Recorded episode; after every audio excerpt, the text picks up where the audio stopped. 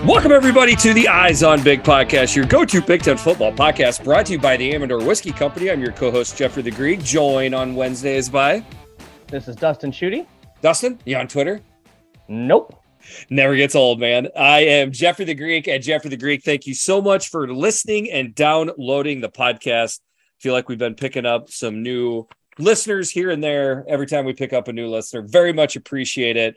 Sure, maybe your team specifically isn't having the game or the year that you want, but by gosh, there's other good football games that are out there. Stick with us. I don't know. That's all I'm trying to say.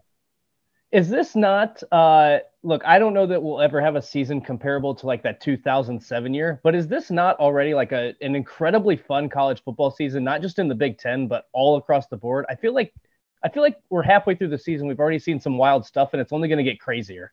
I have the same feeling as well. We've even said it on this podcast. I know it's been out on Twitter, but everybody asks for parity. We're getting pretty darn close to parity in college football, and I think it's weirding people out. I think so too. Yeah. Not to go on too much of a tangent, but there's so many good games. Like I think there's 5 or 6 top 25 games, like Utah, USC. We got Penn State, Michigan, Tennessee, Alabama, and I don't even know who's gonna win. Like usually you just go in like Alabama's gonna win by 40 points. I don't know. It's a mystery, and I love it. Yeah, I mean, I think helping out the situation is Ohio State is idle this week, so there's nobody for them to beat up on. But, yeah, how crazy is it that there's nothing on the board that you can look at and say, well, it's a nice, fun little matchup on paper, but when the game kicks off, somebody's going to get murdered. You just don't have that feeling. You don't have that feeling about Alabama. That's the craziest statement you can say is, I think Alabama could lose to Tennessee, and you don't sound like a crazy Tennessee fan. Like that's the actual take that could happen from a college football person. So I would say that alone enters in. And then, I mean, we've talked about this before, but like, obviously I'm an Iowa fan first, a Big Ten fan second, but I'm a college football fan, and no sport delivers every day like college football simply because of how many games there are on your television screen at any time. Even if the first, second, or even third game maybe isn't living up to the billing, there's probably a fourth or fifth game on FS12 or whatever that you can click on and say, holy God, this thing's going down to the wire. So I think we're in for that type of game on Saturday. I think so too. I think we're in for a lot of really good football this week. I think for the rest of the season, it's like an epiphany I had. I just had to say something because it just feels like a wild college football season. I didn't know if I was alone in that or not. No, I'm with you, man. I've noticed it too. Speaking of good football, this was a stat that was shared on Twitter. It just blew my mind, so I wanted to share here. This is by J Book at J Book 37. So this is comparing last year's Belitnikoff winner, Jordan Addison, to two receivers on the Ohio State team. So after 6 games last year, Jordan Addison, 34 catches, 586 yards, 9 touchdowns. All right. Very good start to the year. Marvin Harrison Jr., after 6 games, 31 catches, 536 yards, 9 touchdowns. Almost the same. Hey, how about another guy? Amika Ibuka, 35 catches, 655 yards, 6 touchdowns. Oh, by the way, he's got a couple carries and a touchdown on the ground. Long story short, to give you any more of a reason how nuclear Ohio State has gone, their best receiver that everybody considered their best receiver, JSN, has barely played.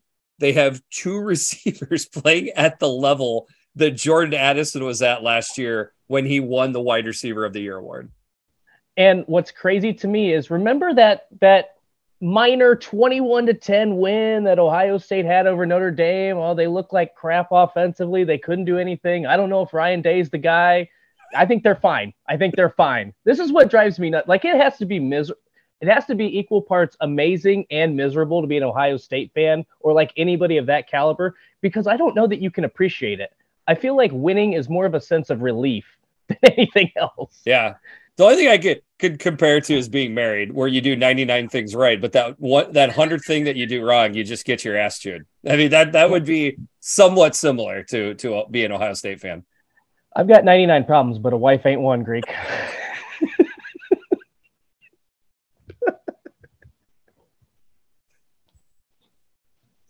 Oh, boy. Well, anyways. Just like Ohio State might have some problems, but a receiver ain't one. I hope people are laughing just a third as much as we are right now, because boy, did we crack ourselves up there, Diaz.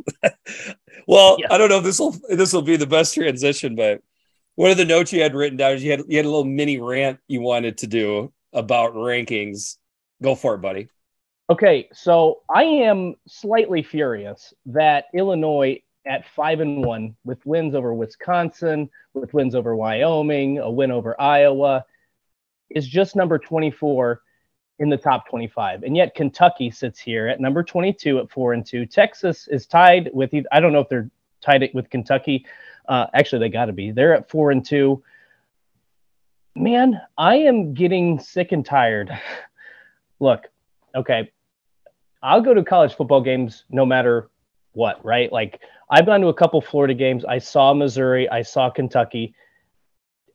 This SEC hype, now that I get to watch actual SEC games that I'm not covering in the Big Ten and kind of see the football, it's the same level, man. We talk about this all the time. Kentucky is not that good. I would take Illinois against Kentucky head-to-head. And I had this conversation. This is why I wanted to bring this up. And I don't know if I'm going to be able to explain his reasoning and why I was angry about this. So I'll try to keep it brief if I can. The AP voter I spoke to did not have Illinois in his top 25. And I immediately called him a coward. And he kind of laughed it off. But I said, how did you have you didn't have Illinois, yet you had James Madison? And he said, at some point, 5-0 has to mean something. Okay, yeah. Fair enough.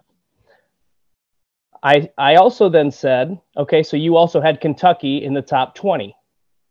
Yes, correct. They're at 4-2 because I felt like a head-to-head game between Kentucky and Illinois, Kentucky would win. I can understand that.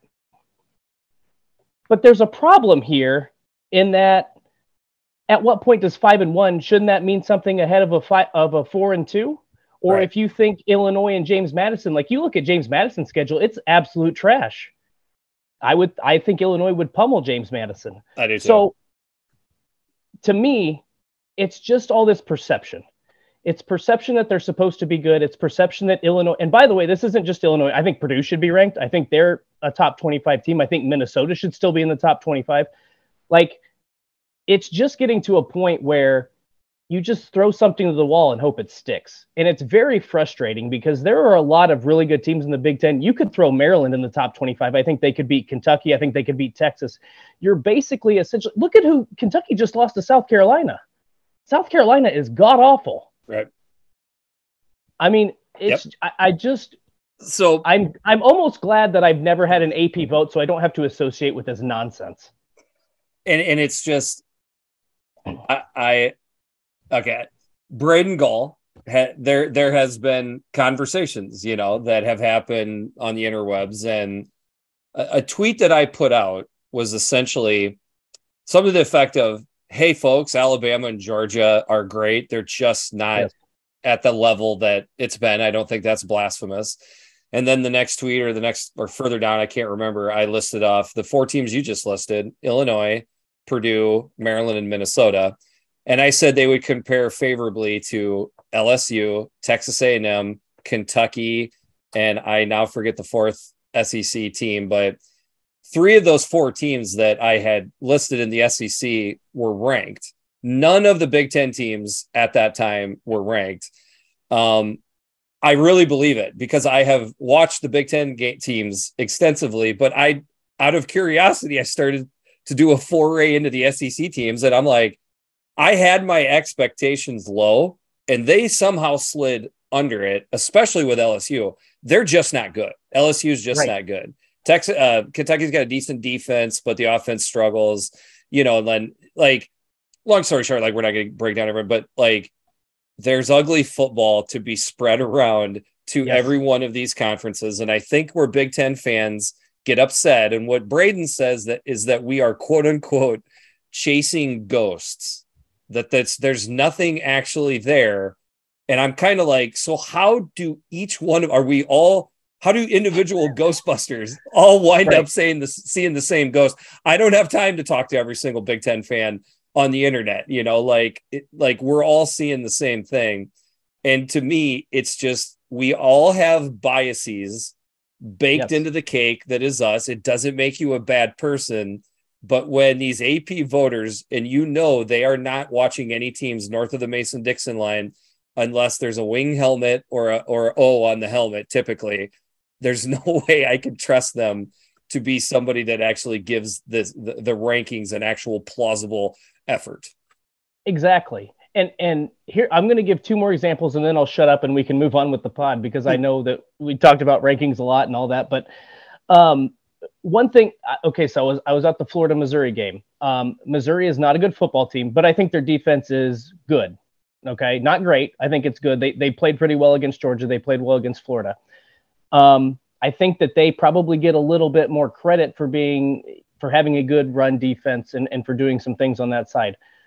They'll get credit because they're in the SEC.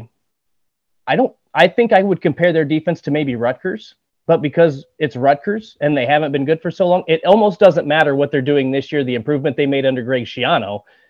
It's Rutgers. So a win for Kentucky over Missouri looks better than a win for, let's say, Penn State over Rutgers, when basically I see the same football team. Yes. They might have different strengths and weaknesses, but I think that as a game that's going to be 20-17 if you played it one way or the other.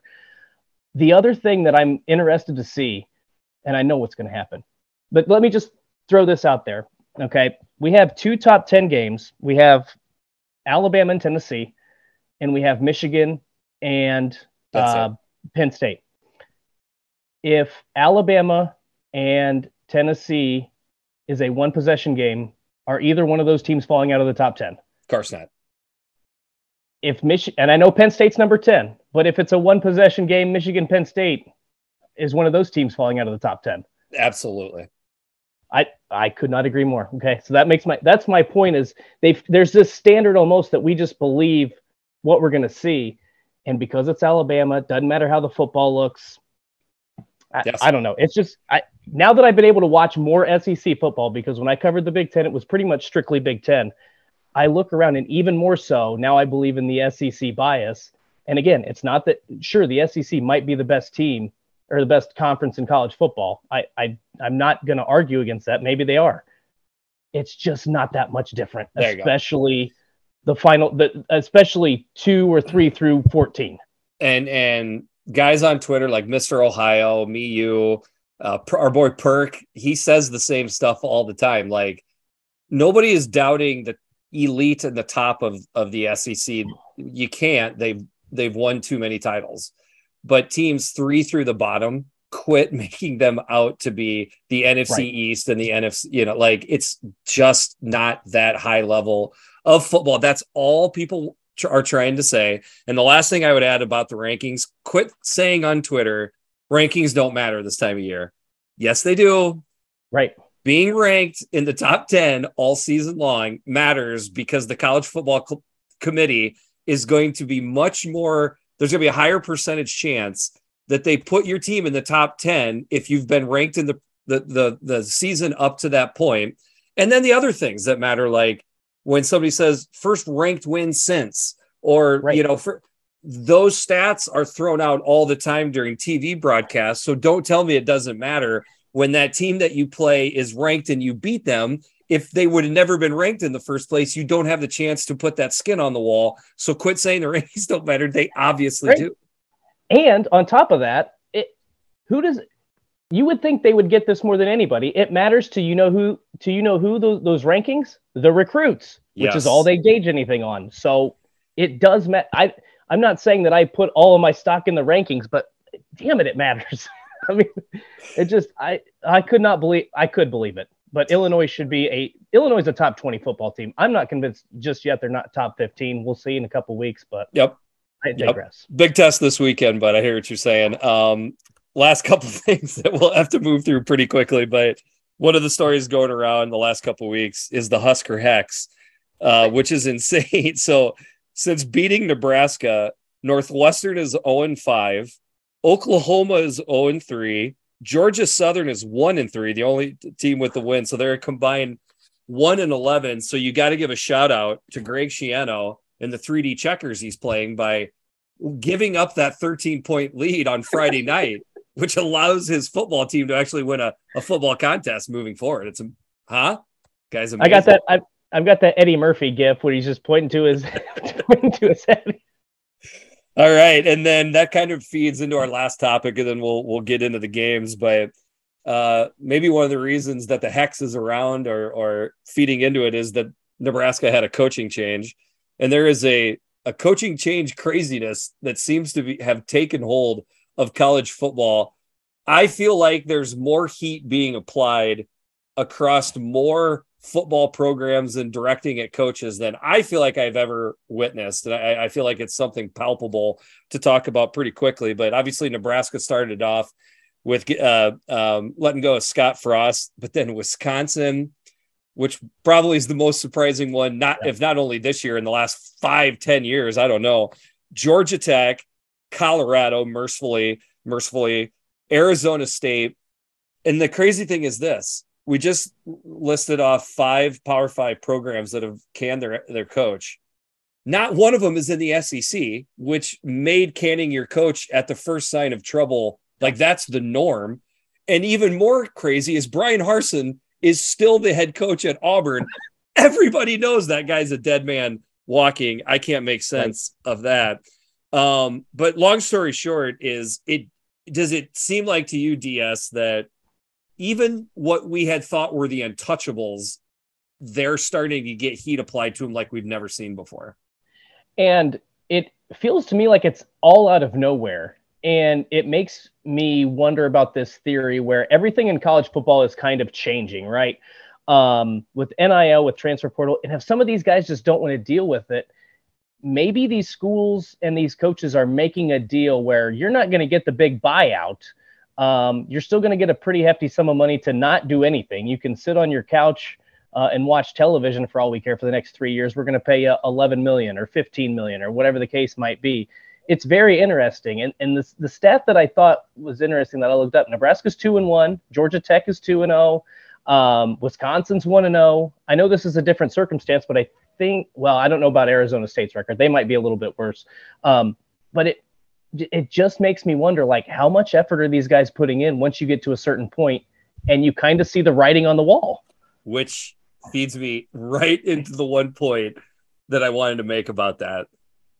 Don't get me wrong, okay? I think 99 out of 100 coaches that get to that top spot, they're going to give it a run and see if they can make it work, right? I mean, they're competitive dudes. You don't move up in the ranks of this profession unless you're a competitive dude and probably got some talent in some capacity.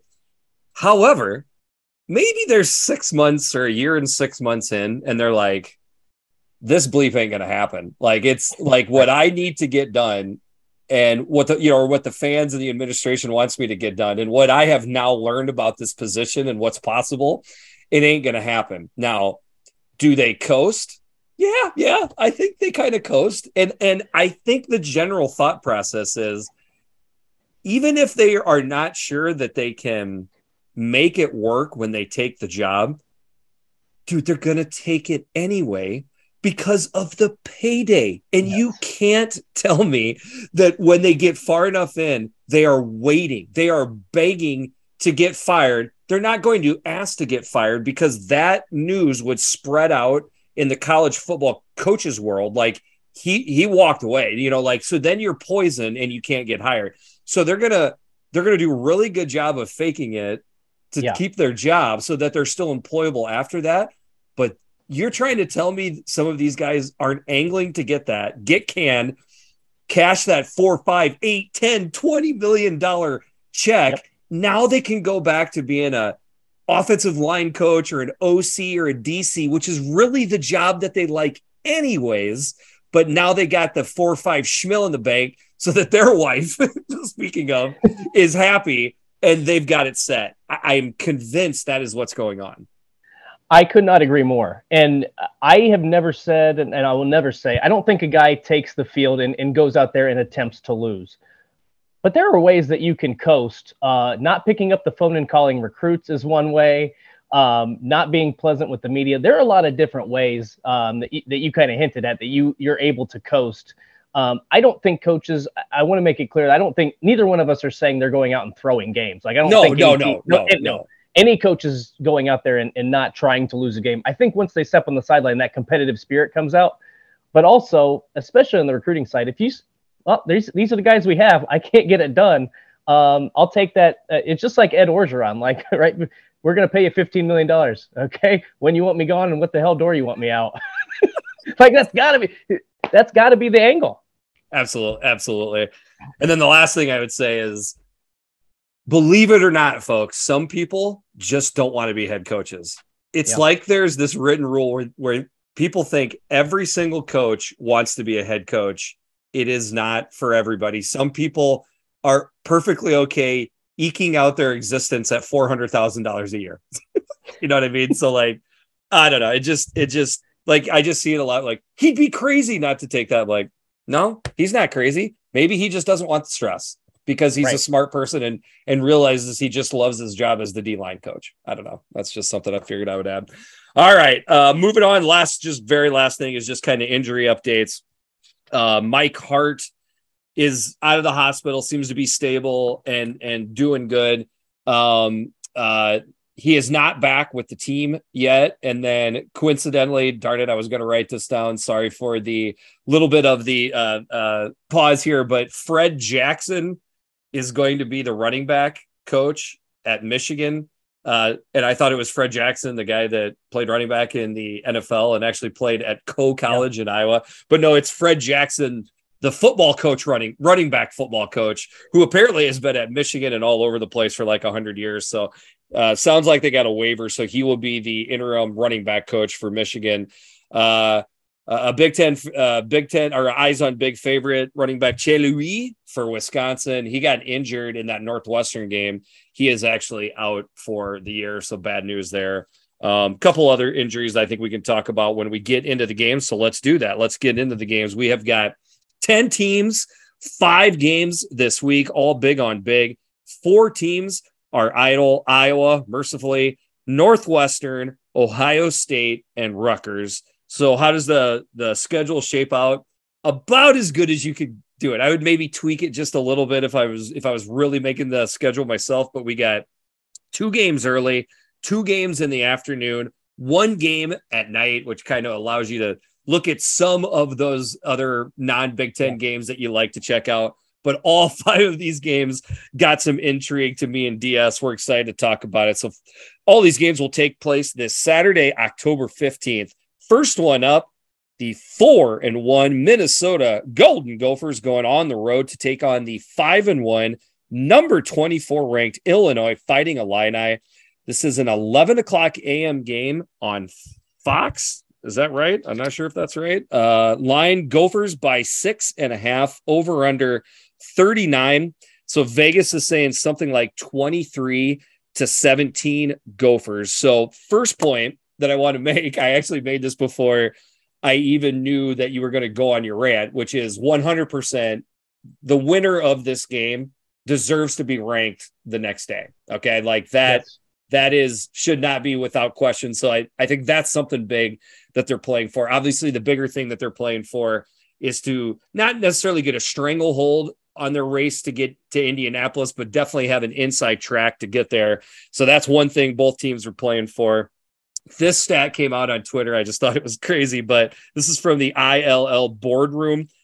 So this is the records versus the Big Ten West in their tenure. Okay. Lovie Smith in his tenure was 4-26 versus the Big Ten West. Beetle is 5-3. So he's got more Big Ten West wins in 8 attempts than Lovey got in 30. If you want another sign that Beatles got things cooking in Champagne. Yeah. Another fun stat that's gotten thrown around all week long. Who owns the state of Minnesota? Beetle owns the state of Minnesota as a head coach at both Wisconsin and Illinois. Against Minnesota, he is 8-0. So no time to spend any quality time in the land of 10,000 lakes for Beetle. He just likes to get the win and get out of town. So lots of fun stuff here. What are you looking for here, DS? I wish I would have known that stat before I made my pick. I'm a little upset I did not know that beforehand. That's and I didn't think back to it last year. I'm sure it was talked about last year too. So first of all, I just looked this up. Illinois, Minnesota is on BTN. Thank you. Yep, just found that. The other thing real quick, I wanted to give a shout out to Art Sitkowski last week. That dude, I know this is a little bit odd because he transferred from Rutgers to Illinois, but that dude could have been on his third or fourth college by now. He's at Illinois. I think it shows the value of a backup quarterback. I'm not saying he played great, but against Iowa's defense, if you have a young guy, an inexperienced guy, or somebody much worse than Art Sitkowski, Illinois loses that game because he would have thrown a couple picks. They might not have trusted him to go to the air, and they would have had to ground it out. Iowa would have been able to load the box and focus on that and maybe create some more possessions. I just think it didn't look pretty. I just think when he was called upon, he came in and gave a game manager feel to that, and that's exactly what Illinois needed to win that game.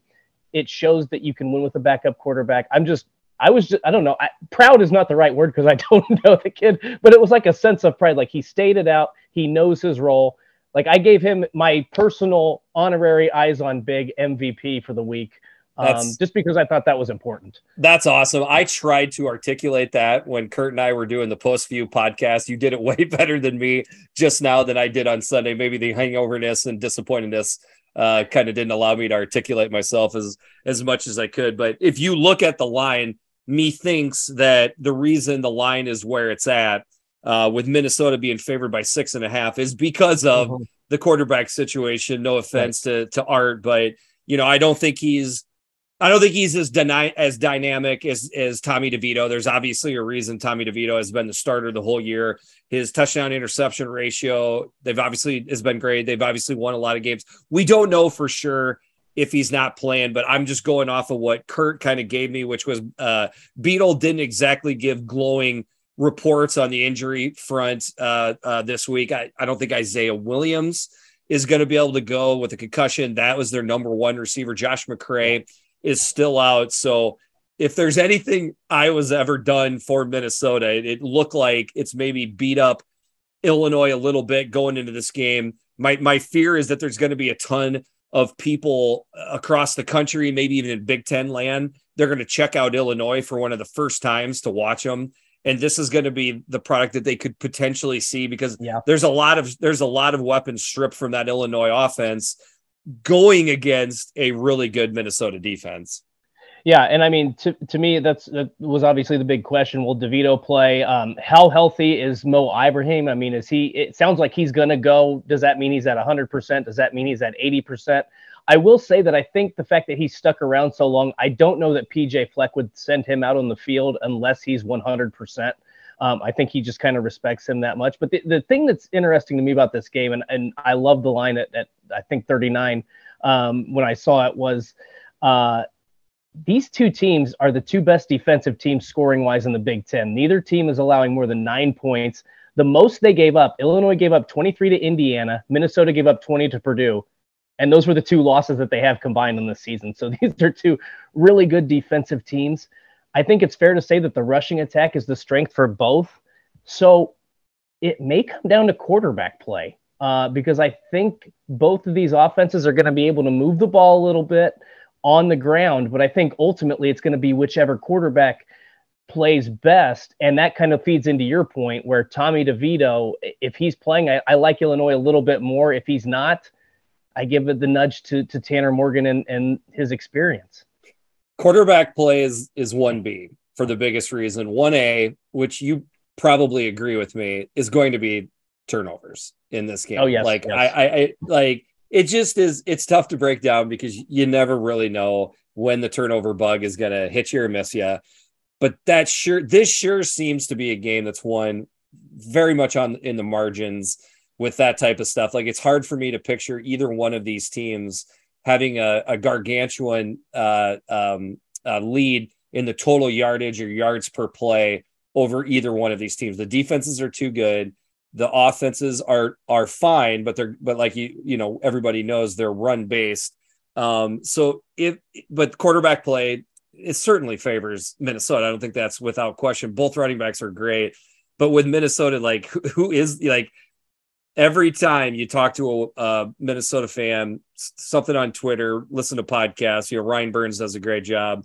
The Gopher Gridiron podcast, Luke Bird does a great job too, but everybody's waiting for a wide receiver to break out. Daniel Jackson show his flashes, Brevin Spanford, tight end, but he's there. Like, is this finally the game that a wide receiver or two takes over for Minnesota? If it does, that's a huge advantage for Minnesota. I don't have confidence they will. I'm just saying, like, it's going to take an effort out of some place you're not expecting in order for there to be a lot of points manufactured in this game.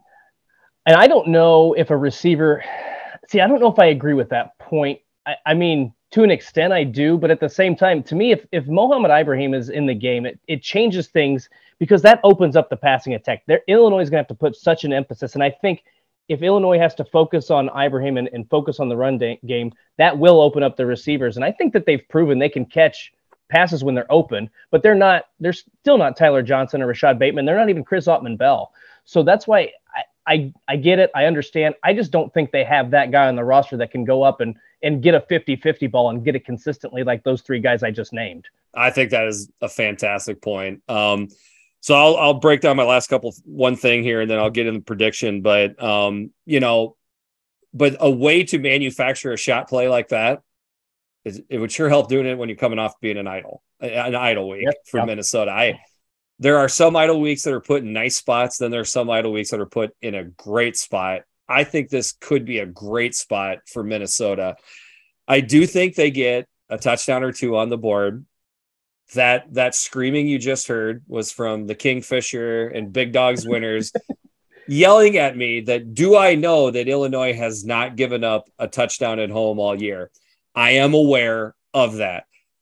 Some of the offenses that have come into Memorial Stadium, Wyoming, Virginia, the Moccasins, and no offense, but Iowa. Okay. So granted, the defense is great. There's a reason they haven't allowed touchdowns. Part of it is also because of the offenses that have visited the state of Illinois to help with that streak. I do think Minnesota gets on the board once or twice. At one point, I liked Minnesota to cover quite a bit. I have backed off on that. So I'm going to take Minnesota 20, Illinois 13. I like the under. I think the under 39 is a decent play for people to make. But as you can tell by my score prediction, I got Minnesota covering, but by a half a point, because that line to me is razor sharp. Yeah, I've got Minnesota 19, Illinois 17. I also like the under. I made the under my Amador double barrel lock of the week. Nice. Okay, but you got Illinois covering though. I do got Illinois covering. Real quick, by the way, while I'm on this tangent, Chase Brown over 800 yards already, 4 touchdowns. I'm just saying, if he was wearing an SEC jersey, he'd be in the Heisman conversation.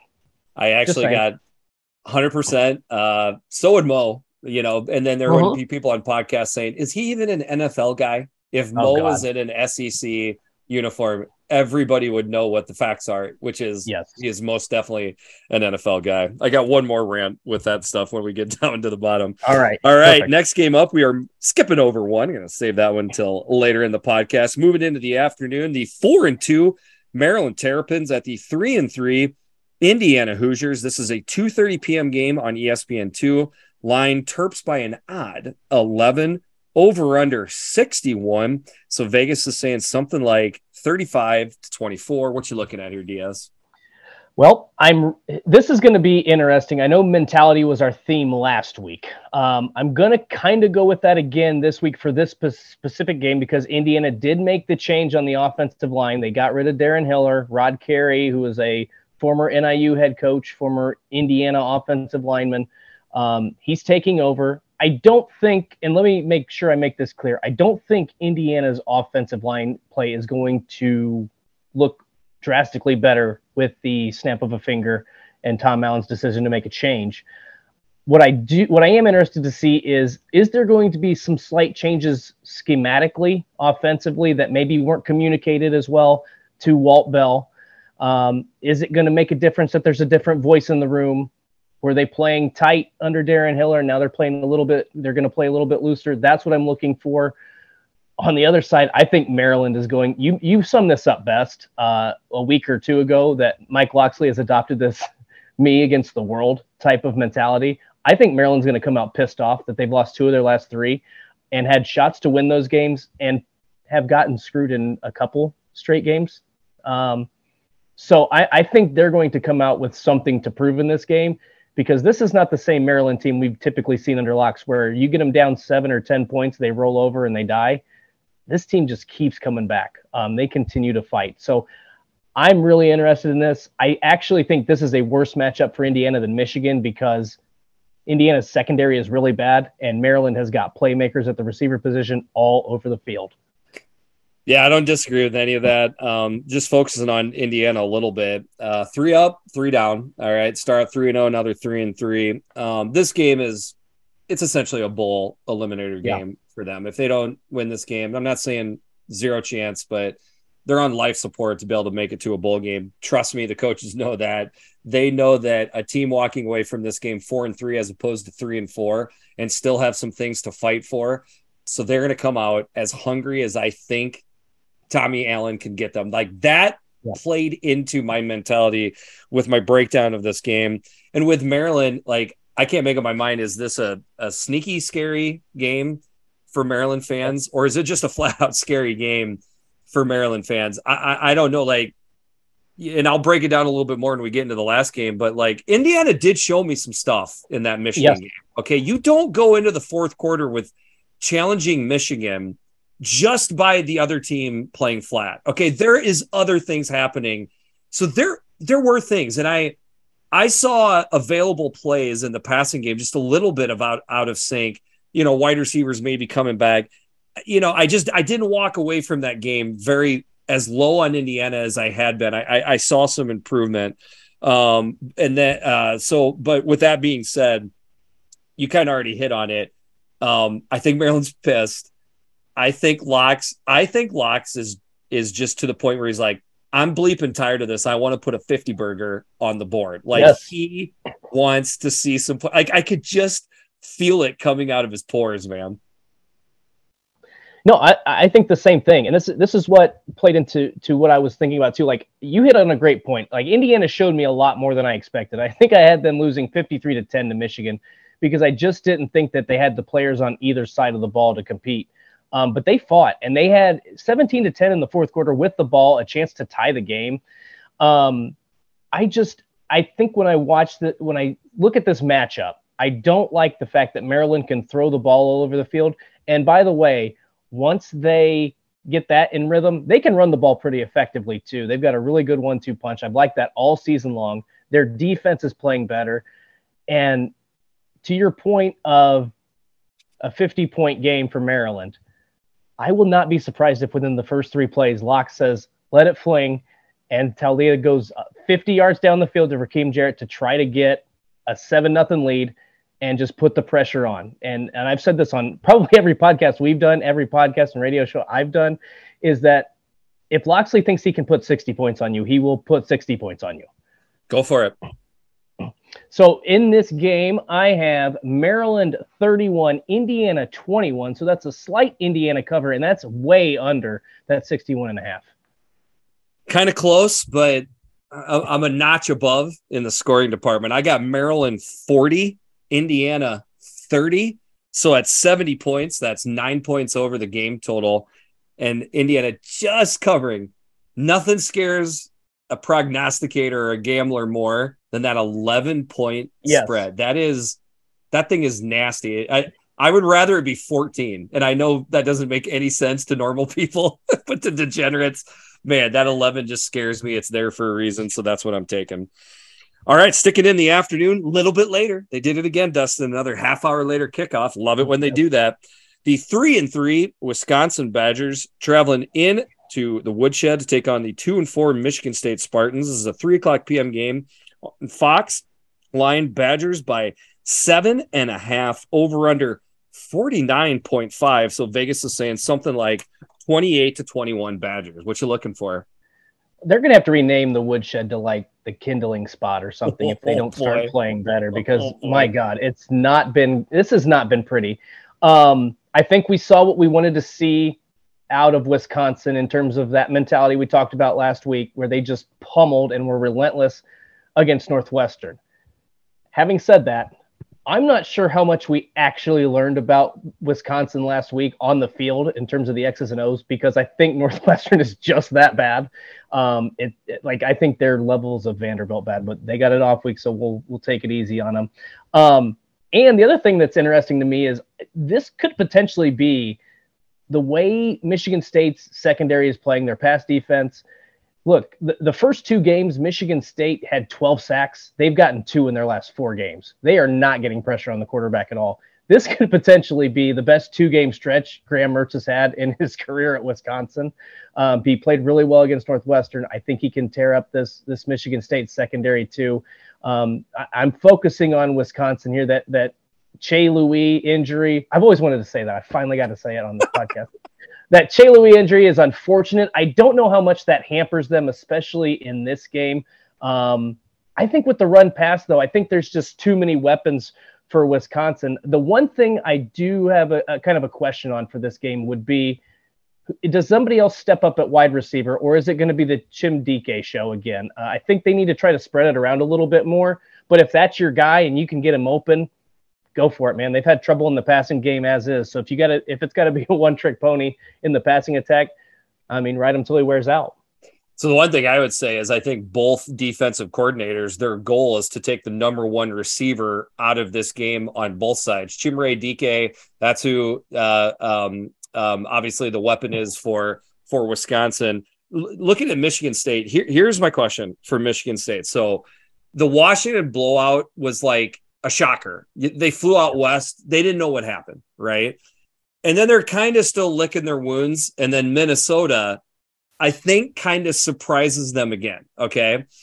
After those two, shocking big losses, I think that's when they started internalizing and saying, holy cow, we got to buckle down here, okay? Unfortunately, one of their next games was versus Ohio State, which just not the team you ever want to see in that situation. They did look better versus Maryland, okay? So here's my question is, have they internalized this enough? Now they're playing at home. Have they been able to settle themselves down and say, we have got to salvage this season, and it needs to happen now versus a beatable team at home? Kind of back to your mentality thing of last week. That is what, to me, is the biggest thing about Michigan State. Like, don't get me wrong, X's and O's, personnel, all that stuff always matters. But if your mind ain't right, you can't compete. And I just wonder if Michigan State has been able to get there. Go ahead.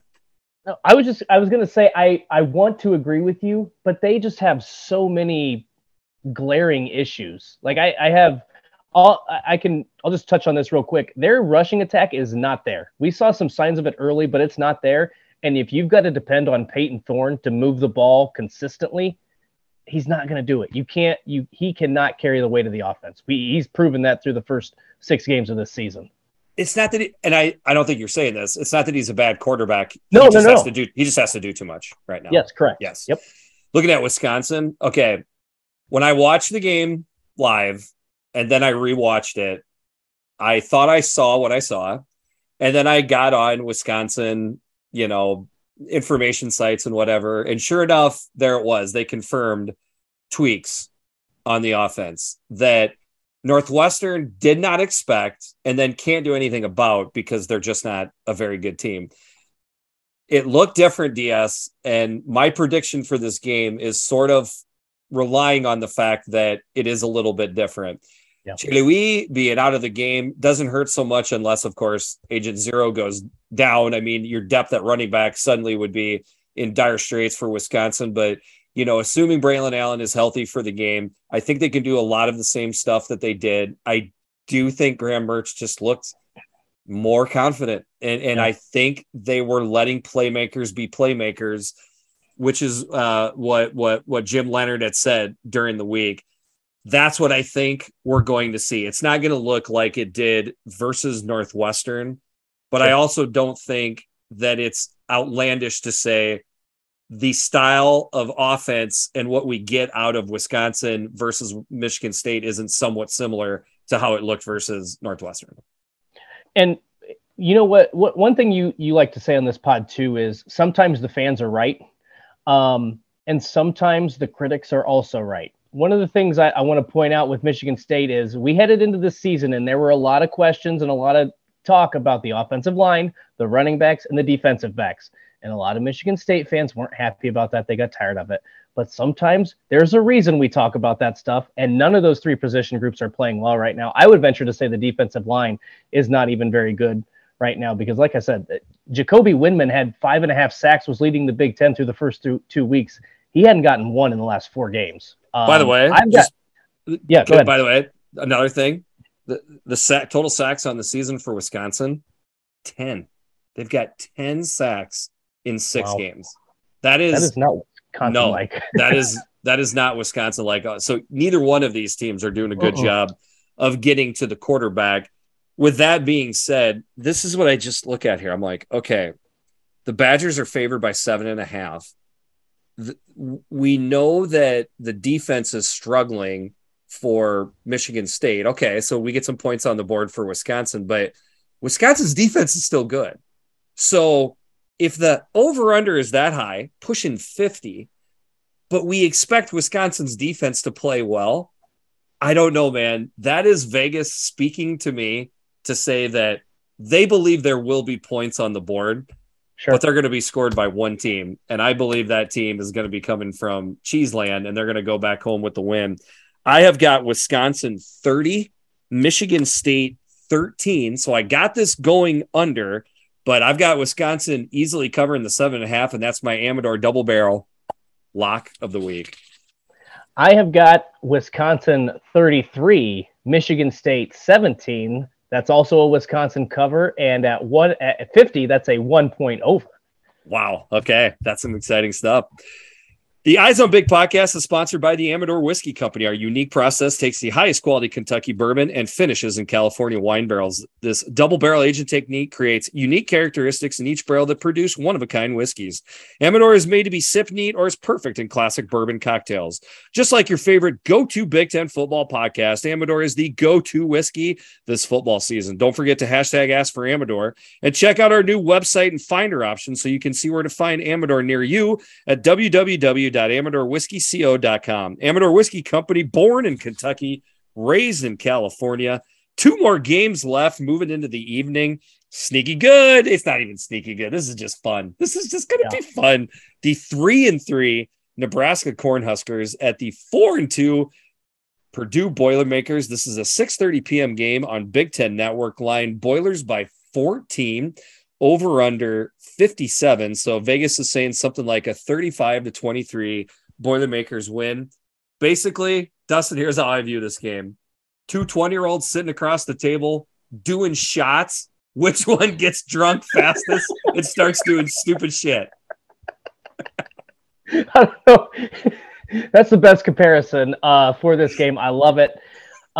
Because I think Purdue's going to have some fun with this game. It's a night game at Ross-Ade Stadium. And then Nebraska's still got that nothing to lose mentality. They're playing free. They're playing loose. I didn't believe you mentioned this after the Indiana game. Nebraska's found something defensively. They're playing a little bit better. I didn't buy it because it was Indiana, but now after seeing it in consecutive weeks, I think you were onto something. I'm starting to buy it a little bit. Having said that, they have not faced an offense like Purdue since they played an Oklahoma team that has gone completely off the rails. I am really interested to see what type of what kind of presence this defense can have in a, by the way, is Nebraska and the Denver Broncos have some sort of agreement where they only play in prime time this year? Like it feels like those feels like every Nebraska game has been a night game. Every Denver Broncos game has been Sunday night or Monday night football. Right. But anyway, I'm just, it's going to be interesting to see how they look against a high powered Purdue offense that can one beat you through the air. And now they've got a bit of a rushing attack. This is a really, I think, 2 or 3 weeks ago, we would have looked at this game and thought Purdue blowout win, no problem. Now it's got a little bit of intrigue. I think this could be a 4-quarter game. Absolutely. And by the way, I'd like to do a correction. What I said, the kids sitting across the table getting drunk, it would be the first one who's doing some crazy stuff. I said stupid. That was a little aggressive. But the point being is when I look at the line, at first I'm like, oh, okay, a little bit higher than I thought it would be with Purdue favored by 14. Then my thought was starting to picture the two teams matching up. Oh, okay. That's how they got to Purdue being favored by 14. There are simply more things that Purdue does better than Nebraska, right? Yeah. Then I thought another layer deep. Like, okay, just what ifs, but Nebraska could have beaten Georgia Southern, like they gave that lead up late in the game. Let's just say they beat Georgia Southern. You'd have 2-4-2 teams, playing. True. Now, I know maybe Scott Frost doesn't lose his job. There's a million different string theories we could go down. I'm just having fun with it. I guess what my point is I'm trying to say is, like, is there really that big a difference between 3-3 and 4-2? It feels like it because of the three losses that Nebraska had. Northwestern's a horrible loss. Georgia Southern's a horrible loss. Oklahoma is now a horrible loss. Whereas where Purdue's losses are a very close one versus a very good Penn State team and on the road to a good Syracuse team. That's where the 4-2 feels so much different than the 3-3. But when exactly has Purdue put anybody away? Other than whoever the Sisters of the Poor team was they played, I can't remember off the top of my head, week 2. I mean, they have not been able to put anybody away, and they played a pretty tough schedule. That is certainly part of it. But I just don't trust Purdue yet to do things correctly all game long. Like, I trust their rushing attack, but not all the time. I trust their passing attack, but not all the time. Then both of them were working, but then penalties take them back. Like, it is just an enigma wrapped in a riddle all the time with them, which is what makes this game so darn fun. And then speaking with Nebraska, I mean, you already kind of touched on it. They are battling some injuries too. They are getting really thin at wide receiver and running back. One injury to call out here is Luke Reimer, who is, I think, by far their best defender on defense. He is iffy at best to play in this game. That plays into it.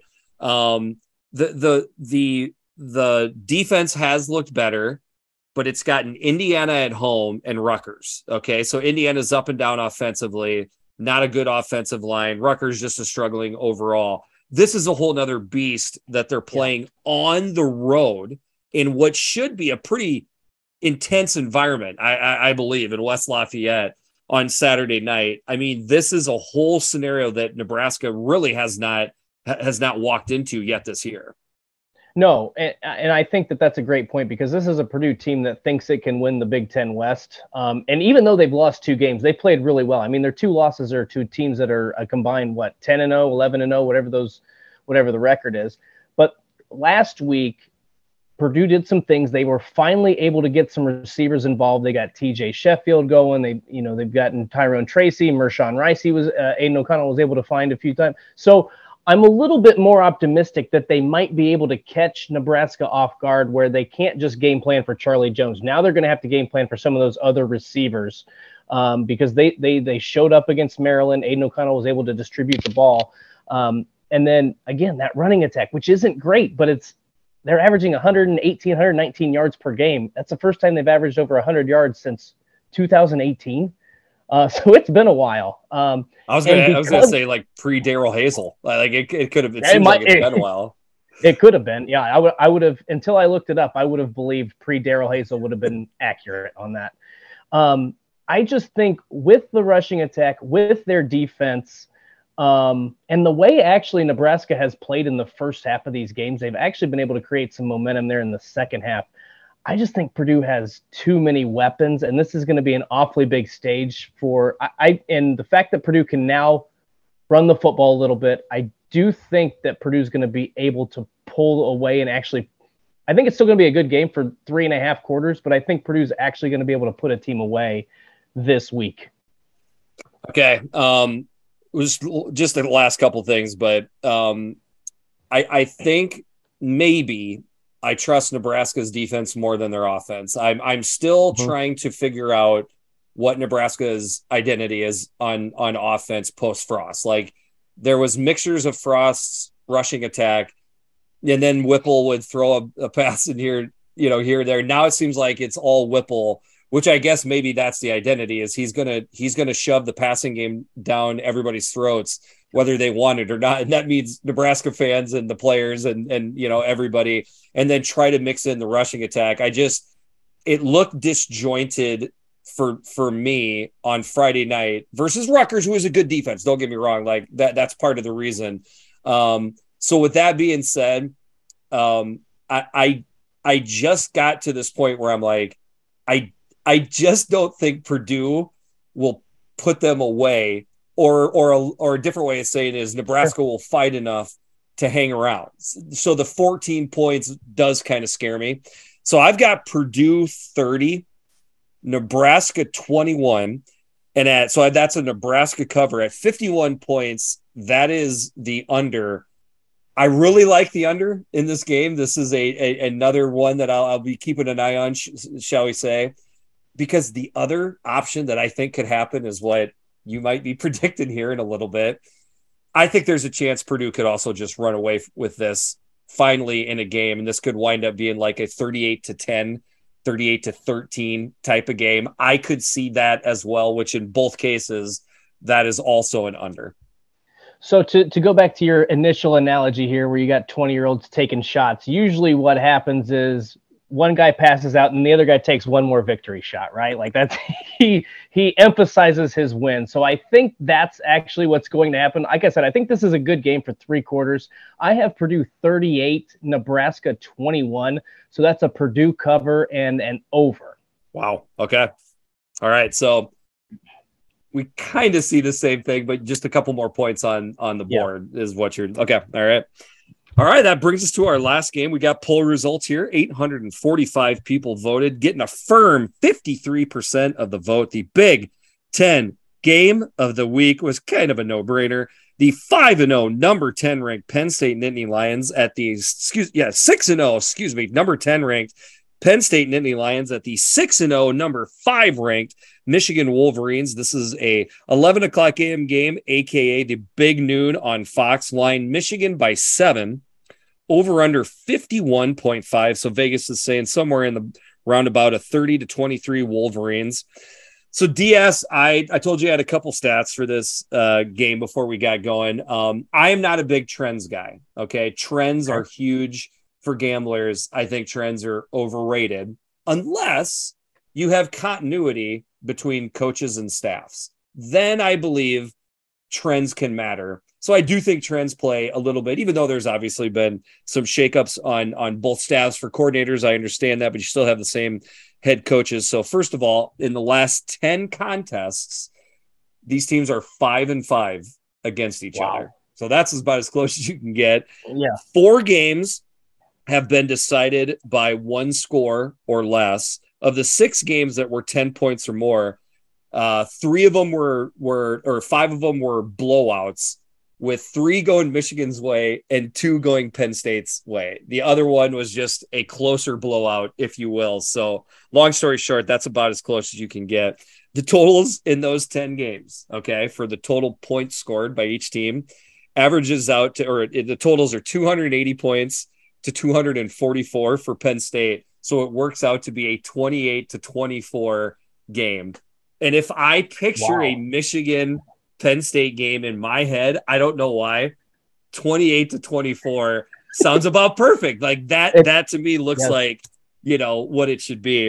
And then the next line I have here in red. This isn't a stat. This is a question, but this leads back up to your rant all the way at the top of the podcast. But will either one of these teams get respect with the result of this game? Because what's interesting is if it's a great game, but one team pulls it out, would that actually be better than if one team blew out the other? Because then the narrative is just going to be the other team stinks. Okay, so you would agree the best scenario for both teams is a great game that obviously the victor goes the spoils. Yes. The one caveat I would say to that is I think it would be worse for Penn State because they've fallen on harder time. Like I think if Penn State goes in there and wins by, let's say 14 or more, I think people say, wow, Penn State's cooking this year. If Michigan wins by 14 or more, they're going to say, typical James Franklin, can't win the big one, gets blown out. They're going to go 6-6 or 7-5 and end up in the Outback Bowl or something. Yeah. That's actually a great point. And one thing I would add is the internal struggle right now for Penn State fans is that, which is we started 6-0 last year, lost a big game. Things kind of caved in after that. Now, what I would say is a big chunk of that was injuries. Okay. So obviously the air got sucked out of the program a little bit after it. And it does for any team after they lose a game like that. It got compounded by a whole bunch of injuries for Penn State. So one would hope they wouldn't have that. The other internal struggle for Penn State fans is Sean Clifford. There are ardent Sean Clifford supporters within the Penn State fan base. Then there are some that aren't. There are a lot of fun things to look at, but looking at the quarterbacks, is there more pressure on Sean Clifford than there is the freshman J.J. or sophomore young kid, whatever, J.J. McCarthy? I don't know where that is one of the fun little storylines for me in this game. That's a great, before I forget, it is a great storyline. Before I forget, this is a great, for whatever reason, I have no stats or trends to back this up. It feels like a good tight end game. It feels like a tight end always makes a couple plays. I don't know why that is. I have no facts or I didn't do much digging. I know Eric All had the big touchdown last year. I think Pat Fryermuth had a big touchdown or two in 2019. Just feels like it. Nice. Back to your point about, I think this is going to, maybe this sounds weird. For the fans, I think from the fans' perspective, there's more pressure on Sean Clifford than there is on J.J. McCarthy. I'm curious from the players' perspective. I think Sean Clifford knows that's his job for the year. There's still Cade McNamara on the. So if J.J. McCarthy doesn't play well, and then you factor in that he hasn't also been on this stage. He's played some Big Ten games. Indiana on the road is not. You're going front. I mean, you played in front of a Big Ten crowd. You played a couple Big Ten games, but not. Penn State's defense is going to attack him. They're averaging like 12 pass breakups per game, just a phenomenal number. Like, I understand what you're saying from the psyche, but I think from the fans' perspective, there's more pressure on Sean Clifford because he's been there longer. He's the one that hasn't gotten over the hump. I don't know. It's an interesting question because I think with J.J. McCarthy, there's still some question that maybe Michigan could change it up. Maybe he could still lose the job. Yeah. See, that is what's interesting to me is I have seen Sean Clifford, apparently more than Penn State fans, dial it up and look good. It doesn't happen every single, play of every game, but there are times where I feel like you get laser focused Sean Clifford and all of a sudden he is ready to go. I feel like we're going to get that Sean Clifford on Saturday. That is just a gut feel type of thing. So we'll see. We'll see if that's going to be huge. Then kind of switch it over to JJ, but then going to Manny Diaz. Manny Diaz, he doesn't sit back. He likes to attack quarterbacks. He sees a young quarterback on the other side. That to me seems like it's going to be the game plan for Manny Diaz. And then shout out to my guy, Jordan Eggleston, who maybe, I don't know, was looking a layer deep and already knew where a lot of people were looking at this game. J.J. McCarthy versus the blitz. This is the stat he gave me. In his 9 touchdowns thrown, 6 of them have come when he's been blitzed. And a lot of that comes from him, to me, from what I can see, stepping up into the pocket away from the pressure and then and then dialing it up. I think J.J. McCarthy, from what I've seen, his two strengths are getting outside the pocket and either running or throwing, or staying in the pocket and bombing down the field. So that is what is so intriguing to me, because I really maybe think one of the better ways to do it versus J.J. McCarthy is to sit back and see if he can pick your defense apart. Iowa kind of had some success doing it, but I think Penn State can put more pressure on the other side of the ball so that you feel more pressure to make a play when you're down 7-3. It's harder to make plays when you're down 7-3 than when you're not really worried about the other team scoring on a touchdown. So like, oh man, that is the part of the game that I absolutely can't wait to watch. I feel like this is going to build upon that thought too. I don't think, Blake Corum rushed for, I think, 124 yards last week against Indiana. He also had 50 of those yards on one play. So he was held to 74 yards on 24 carries, which is about as good as anybody's done on Blake Corum this season. I think Penn State can shut him down. Now, he might still have that one explosive play, but does that factor in where J.J. McCarthy into his head where he's saying, I can't just run the ball. I just can't hand it off to Blake Corum and expect something to happen. I'm going to have to make a play. That's going to be a huge difference, I think, in this game too, because I think Penn State's going to shut it down. And again, Penn State, we've mentioned this, Kurt's mentioned this, you've mentioned this. They are feast or famine when it comes to those pass breakups. They're going to play aggressive. So Manny Diaz might say, you know what, we're going to try to get picks. We're going to try to get pass breakups. We're not, screw this soft coverage. We're going to try to make plays, get in his head. We're going to take him out of a rhythm. Like, I know that there's going to be a lot of questions about Penn State's offense and Michigan's defense, but to me, this game is Penn State's defense and Michigan's offense. I love it. Absolutely. I mean, both sides intrigue me. Don't get me wrong, but that is the side that intrigues me the most. By the way, you say Manny Diaz, I say Manny Diaz. So I guess tomato, tomato on that. We'll just kind of keep going with that, however that goes. And then the last thing I would add is they have, I think, obviously have been hiding JJ's legs, one part to hide JJ's legs, another part to keep JJ on the field, because I think they're really nervous about what would happen if he went down. Is this the game where they throw caution to the wind and they have more called, plays for the quarterback, more zone reads where he has the green light to keep it? That is very intriguing. And then just a little bit more, flipping it around. Okay, I think there are available yards against Michigan's defense. Okay. Okay, you agree. Yes. There were more available yards and points in that Indiana game. I'm going to make people laugh out loud, but there were in the Iowa-Michigan game as well, but Spencer Petras can't hit the broadside of a barn. That's why you didn't see him happen. Sean Clifford is a pretty darn good quarterback, especially if we get dialed in, Sean. Watch for double moves, okay? That is what I'm saying right now. The secondary, I think it gets weaker in the Michigan defense the further you get away from the ball.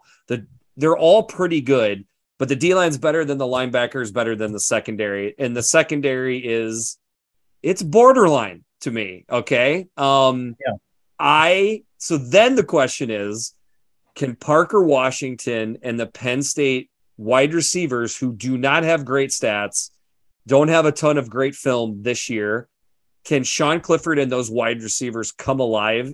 I believe they need to get aggressive versus this Michigan secondary to put points on the board, and I think you will see that.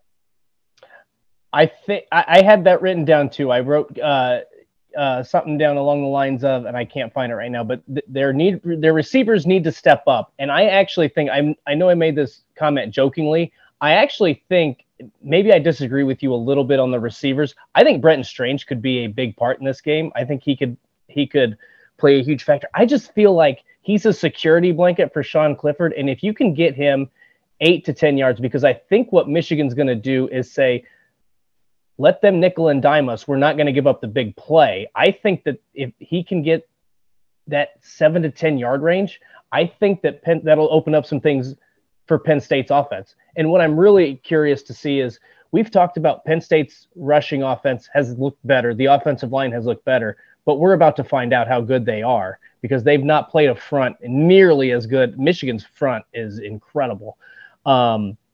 So we'll find out just how good Nick Singleton is, how ready he is for this big time moment. We're going to see the changes in the offensive line.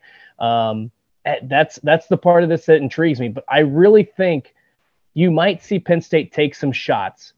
I do think Brenton Strange is going to be a huge factor in this game. I don't know why. It's just one of those, like, my bat signal was going off or something like that. Like, I just think he's been underutilized. He's been really good in the red zone. 4 touchdowns this season. I don't know. I feel like it's going to be one of those type of games. I do not disagree at all with the tight ends getting used for Penn State. The middle of the field is a great place, to attack Michigan. I just meant more double moves, big plays out of the outside is where I think the big, chunk plays can happen for them. And then another thing is, by the way, Blake Corum might be the best running back in the country. There was a podcast I was listening to that said, Blake Corum has been solid. That's what I heard. And I'm like, solid. Okay. I think he's been a little bit more than solid. This same podcast, which might be more Tennessee based. Also, they were chastising Penn State for their performance versus Northwestern, apparently completely oblivious that they played essentially that game underwater because it was raining so bad. But anyways, I digress. So there's ton of fun stuff in this game. And one thing I would disagree with what you had just said, where you said, you don't know if Penn State has gone against a front quite like this. I disagree. I think there's a lot of similarities between Michigan's defense and Purdue's defense. And Penn State did okay running the ball versus Purdue, but it's been their lowest rushing output of the season. Part of that is because it was Purdue's defense. The other part of it is because it was the first game of the year. Right. I don't think there's any doubt that both the Super Frosh running back have gotten their legs and a better understanding of the offense underneath them, so it is better. I expect the Penn State rushing attack to be fine. It will not be a overall deterrent. I think they will limit the chunk plays in the rushing attack. So now that doesn't mean Nick Singleton can't bust out 140 or 50 yard run. Right. I could see it. I just don't think it will happen consistently. Here's one last thing that I'll say about this. Sean Clifford, whether it's RPO, whatever it is, he cannot run the ball 15 times this game. He cannot take a lot of shots. I think that could be a big factor in this game too. He needs to slide. He needs to pick his spots. He cannot take because they'll hit you hard, and that could affect some of his decision making later in the game. So I know that's a big part of their offense. Just I would not, if I'm a Penn State fan, I don't want to see him carry the ball too much in this game. Actually, another phenomenal point, but yet. If Sean Clifford feels that Sean Clifford needs to carry the ball 50 times in this game, he will do it, and he won't take a lot of slides. He will go get that first down because that's just kind of, I think he's got that tough SOB mentality. Go ahead. You go first for the prediction. So another factor that weighed into this was I liked that Penn State had an idle week before playing this game. So I actually have Penn State with the upset. I have Penn State 24, Michigan 20. So that's a Penn State cover, upset win, and an over.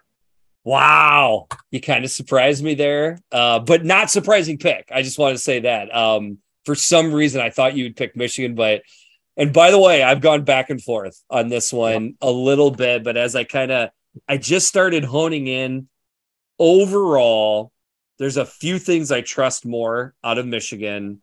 They are at home, but boy, we got that idle week. And it just seems like this is going to be a great game. I will be very much disappointed if this isn't deep into the fourth quarter and the winner is still undecided. I need it. I want that to happen for this early kickoff. I think we will get it.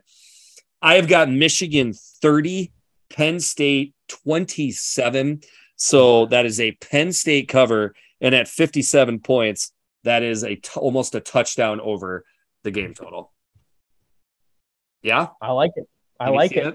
The one thing I don't like, have they confirmed, are they going all maize for this game? I hope not. I hope not. In this classic uniform game, we need classic uniforms. That's one last point I wanted to make. I'm glad you made that after I could get through the excited breakdown, because just you saying that bummed me out. So I really hope that's not the case. I hope so too. I need predominantly blue with the winged helmet. Like, just give me a predominantly blue upper with the winged helmet. I could make the rest work. Yes, I'm a fan of the blue breeches. We can make that work. But for the most part, the helmet and the jersey needs to be maize, or needs to be blue, not this all maize out. I'm not a fan of it. Yep. And then the last thing, this isn't a full topic, but what I predict, this was a quick conversation that Perk and I had offline, but there sure seems to be a situation where 11 o'clock games don't score quite as many points as afternoon games, and afternoon games don't score quite as many points as night games. Somebody out there do a study and see if there's any truth to that. Because, like, if this game, my 30-27 prediction, I feel good about it as the big noon. I would feel great about it if it was a night game. Doesn't it just feel like there's more points that are going to get scored when it's a night game? I don't know the science and psychology behind it, but I swear to God, it's true. Yeah, I would love to know the science on that. That would be somebody do that for the next pod. That would be awesome. Somebody do that work for us. All right. I am Jeffrey the Greek. I'm Not Big Kurt. This has been the Eyes on Big Podcast. We'll talk to you soon.